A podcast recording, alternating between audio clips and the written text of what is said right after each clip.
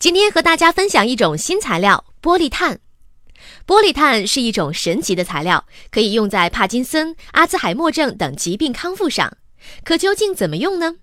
美国的一个研究团队利用这种称作玻璃炭的材料代替常用的铂，打造出了信号强了两倍、光滑度提升了十倍的电极。这种电极很适合用在大脑和康复机器的接口处，有望帮助那些因神经退行性疾病或外伤导致的肢体活动不便的人。脑机接口主要依靠置于大脑表面的可植入芯片和电极来影响神经递质接收和传输信号，让人类的想法能够转化成机器的指令。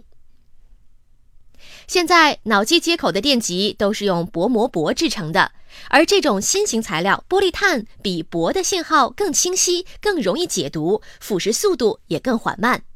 这种新的脑机接口为那些遭受神经退行性疾病，也就是我们开始说的帕金森和阿兹海默症的患者，还有需要使用假肢的人带来了希望。本条音频内容来自《Science》杂志，感谢收听。长肉不如长姿势，明天见。